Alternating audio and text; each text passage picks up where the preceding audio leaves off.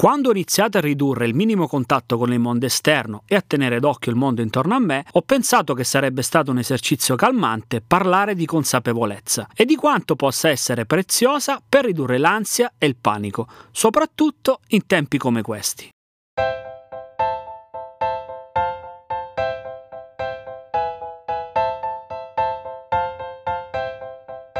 Il mondo è un posto migliore se tutti gli uomini e le donne adottano uno stile di vita sano. Cambia le tue abitudini è il progetto dedicato alla crescita personale, alla produttività ed alla carriera. Io sono Domenico Marra. Unisciti a me per costruire delle nuove abitudini.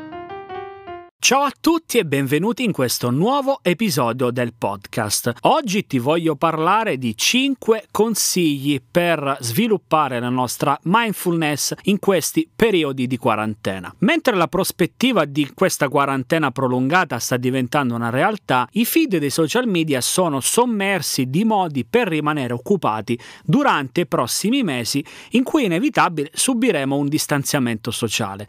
Fai un corso di coding, riordina ordina la casa con il metodo giapponese di Merikondo, impara a suonare l'ukulele, completa quel corso di francese avanzato e la lista sembra non finire mai. Lista infinita che mi porta davvero tanto tanto stress. Nonostante tutto, questa varietà di attività offerte c'è un chiaro messaggio che guida il tutto. Non perdere l'occasione per fare di più.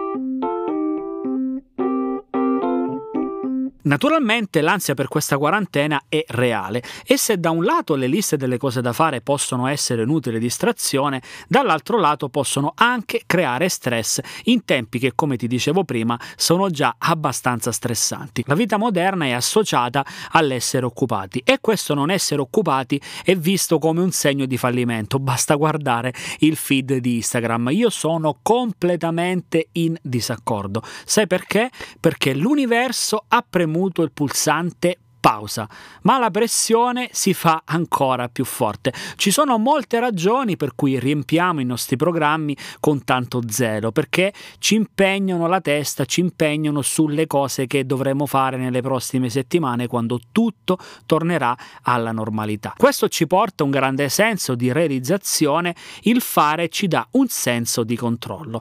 Naturalmente non c'è nulla di sbagliato nell'attività in sé, ma la sua stessa natura è centrata sul sul futuro e questo ci porta via dal momento, da ora. Naturalmente non c'è nulla di sbagliato in questa attività.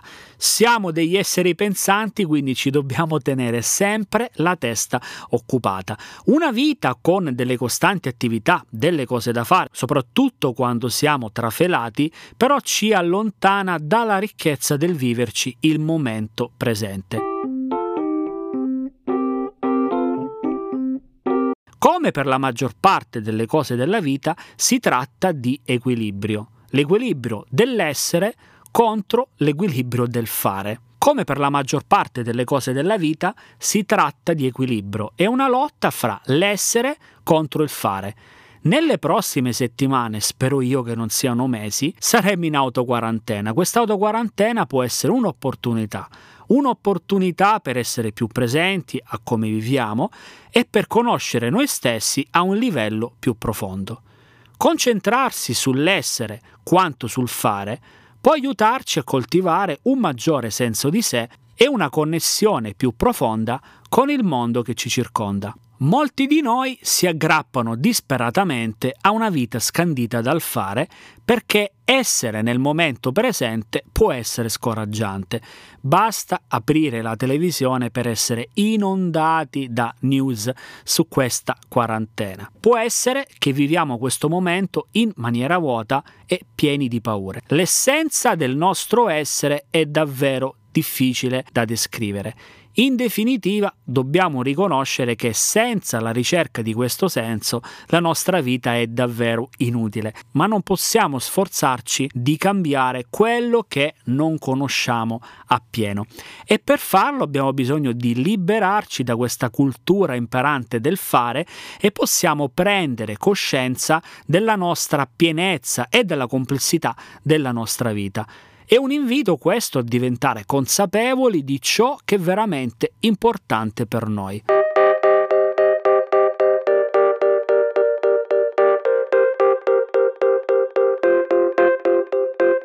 Ma quindi come si passa da uno stato costante di fare al coltivare il nostro essere? Un primo passo consiste nell'essere pronti a fermarsi e a trovare il tempo durante il giorno. Un mio consiglio è quello di sgombrare la mente, mettersi con i piedi ben piantati per terra, fare un paio di respiri profondi ed essere consapevoli del momento. Ma alla fine la cosa da chiedersi è come vuoi sentirti? E che cosa ti aiuterà a sentirti in questo modo? Se volete stare calmi, dovete ricercare la calma nelle attività che svolgete quotidianamente, lo dovete fare in maniera rilassata. Se invece volete provare gioia, dovete abbracciare le cose che più generano felicità. In definitiva, siate felici e siate calmi.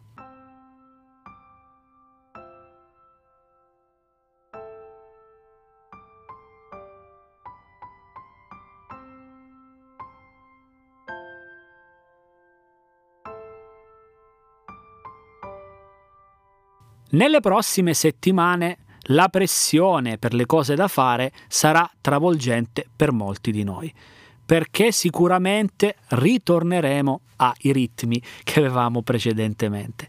E se la quarantena finisse e non avessimo imparato nulla da queste settimane di fermo, queste settimane sono un dono, usiamolo con saggezza. In questo momento di quarantena concentrarsi sulla salute mentale è particolarmente importante in questo momento. Concentrarsi sulla salute mentale è particolarmente importante in questo momento di quarantena, dato che si sono ridotte e di molto le nostre attività sociali. Ecco quindi alcuni consigli, suggerimenti e punti di partenza per la nostra avventura di mindfulness in quarantena.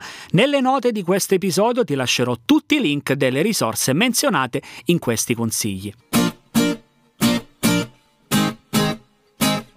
Il primo consiglio che ti do è scarica delle app per la meditazione e l'attenzione. Ce ne sono davvero tantissime. Te ne consiglio due in inglese che si chiamano Calm e Headspace. Alcune di queste sono a pagamento, altre sono gratuite. Per andare invece su due app per la meditazione in italiano ti consiglio Clarity, meditazione e mindfulness e Serenity, meditazione e rilassamento. Tutte queste quattro app, due in inglese e due in italiano, li trovi su tutti i principali store sia di iOS che di Android.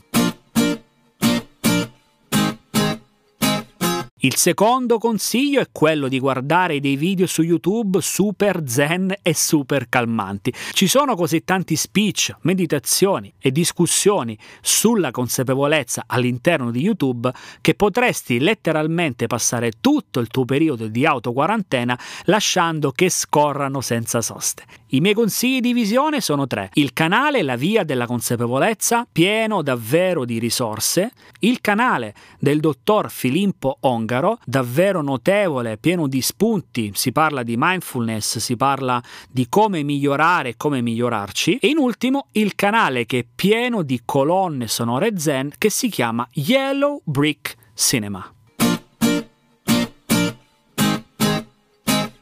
Il terzo consiglio è quello di coltivare delle attività di consapevolezza che potete fare in qualsiasi momento della giornata e ovunque. La consapevolezza non è qualcosa per cui si debba pagare e non è qualcosa per cui devi essere costretto a uscire di casa. Uno dei miei esercizi di consapevolezza preferiti e soprattutto facili da fare consiste semplicemente nell'ascoltare la mia musica preferita. Altri esercizi possono possono essere quelli di trovare ad esempio un oggetto naturale nelle nostre vicinanze e concentrarsi su di esso per diversi minuti, semplicemente fissandolo, guardandolo, magari con un sottofondo di musica rilassante. Una cosa che invece può funzionare su noi stessi è quella di sedersi o magari stendersi qualche minuto con gli occhi chiusi e fare un check-in delle nostre diverse parti del corpo.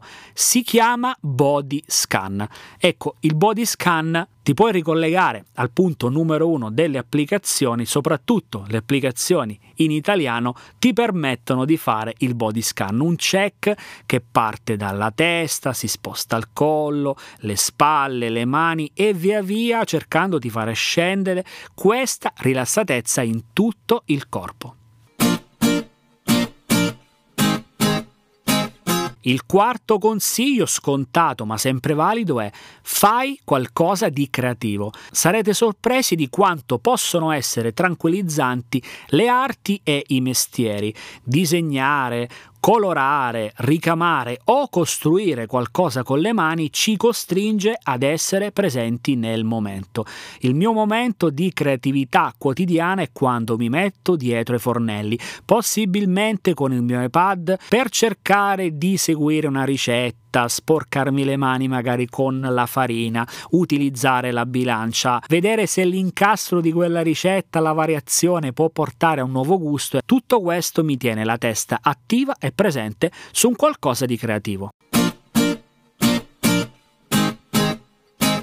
Il quinto consiglio riguarda gli animali. Potrebbe sembrare una cosa ovvia, ma ci sono molte ricerche che suggeriscono che stare in presenza di animali ci aiuta a ridurre al minimo lo stress e a stare attenti. Quindi se hai un animale domestico, tienitelo davvero molto vicino. Ma non preoccuparti se non hai un animale domestico, perché internet davvero è pieno di animali, soprattutto YouTube è pieno di tantissime playlist, compilation di animali domestici che sicuramente ti strappano un sorriso e soprattutto ti fanno dimenticare la parola pandemia in un batter d'occhio.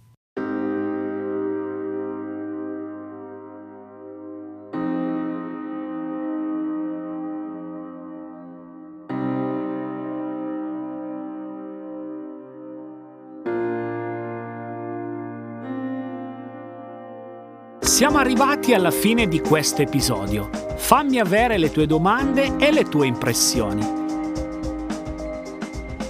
Se ti è piaciuto questo episodio, supportalo con una recensione su Apple Podcast. Ti invito ad iscriverti alla community di Cambia le tue abitudini su Telegram. Se vuoi parlare con me, mi trovi su LinkedIn e su Telegram. Il mio account è chiocciola Domenico Marra. Su cambialetueabitudini.com trovi l'archivio con tutti gli episodi, gli articoli e le risorse. Per oggi è tutto, io ti auguro buona vita!